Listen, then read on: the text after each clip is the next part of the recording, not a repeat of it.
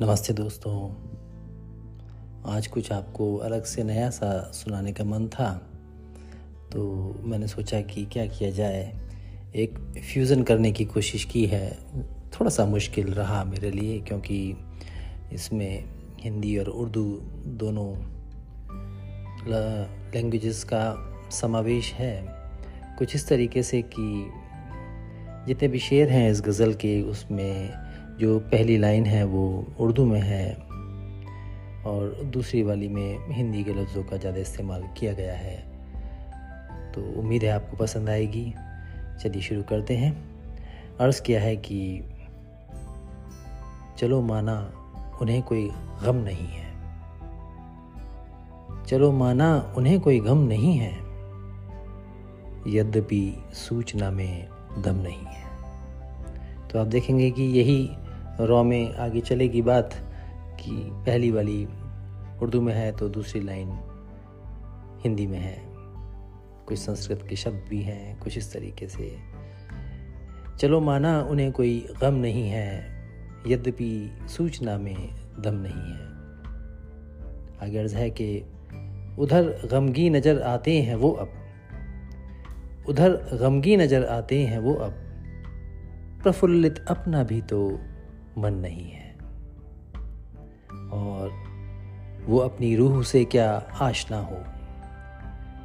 वो अपनी रूह से क्या आशना हो? हृदय में जिनके एक दर्पण नहीं है। आगे है कि जरा से वक्त का वो हम नवा था। जरा से वक्त का वो हम नवा था।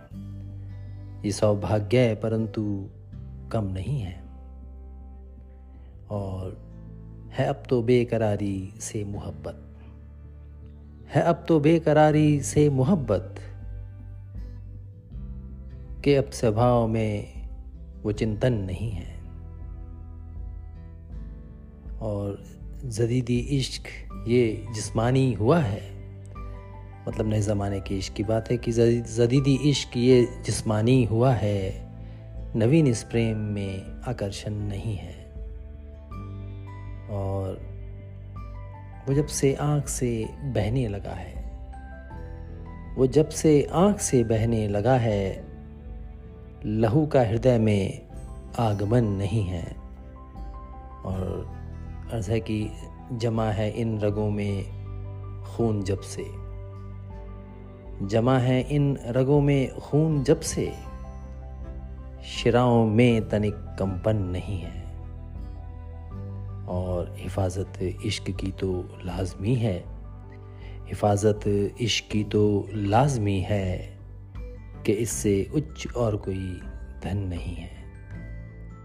आखिरी शेर है कि ख़ता उनकी न क्यों हम माफ़ करते ख़ता उनकी न क्यों हम माफ़ करते? पवित्र अपना भी तो दामन नहीं है। शुक्रिया।